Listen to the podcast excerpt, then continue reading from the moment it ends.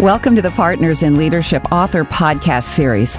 In this series, we're interviewing CEO and three time New York Times bestselling author Roger Connors. The topic of this podcast is the Four Culture Management Tools, Part 2. This is a continuation of the discussion on the Partners in Leadership Culture Management Tools. This podcast is less than five and a half minutes in duration. Roger, continuing your discussion of the culture management tools, can you tell us about focused recognition? Focused recognition is simply a recognition card, either digital or hard copy, tailored to the cultural beliefs and key results, that is given to an individual to recognize when they demonstrate a cultural belief and how their effort contributes to achieving the key results.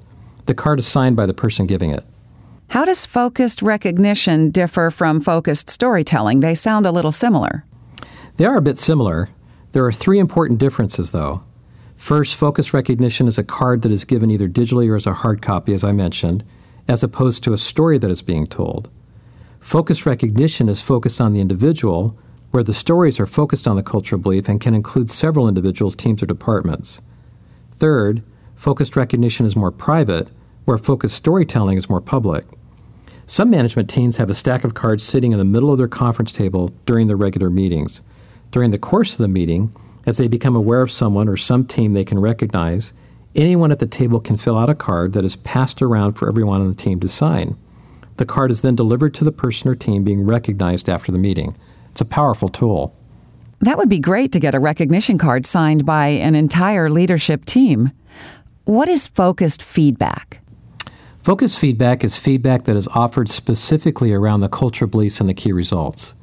It's usually done in regularly scheduled one on ones and involves sharing both appreciative and constructive feedback on progress towards achieving the key results and living the cultural beliefs. It's also usually an exchange of feedback between the two people meeting. Feedback is an accelerator of the change process. It leads to timely coaching conversations, accountability conversations, and facilitates collaboration. Without feedback, the change process slows dramatically. This is a skill that needs to be quickly adopted by the organization. The more successful you are at engaging feedback in your organization, the more impact you will have in the change process. Do you have an example?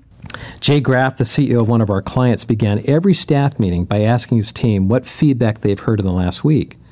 This turned out to be a transformational step in getting the team even more connected with how things were really working in the organization. It also sent a powerful message that feedback was key. Another CEO of a client company, Ginger Graham, had a coaching buddy who ended up being a shipping dock worker.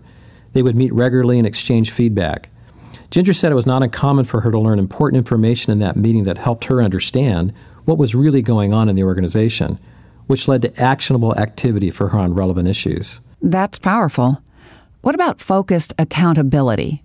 Focused accountability is about the important critical shift the intact team needs to make from C1 to C2 and the type 1 experience they most need to create for their team to reinforce that shift. It's all about teams being accountable to make the culture change happen on the team, and team leaders need to lead that effort. Culture changes in intact teams. Every team should know which culture belief they most need to work on right now and the shift in what they are doing from A1 to A2 they most need to make, as well as the type 1 experience they need to create for their team. Giving the change effort traction at this level is critical to accelerating the culture change. Do you have tools for the informal side? No, that's really the point. On the informal side, we have culture changing conversations. There are no rules.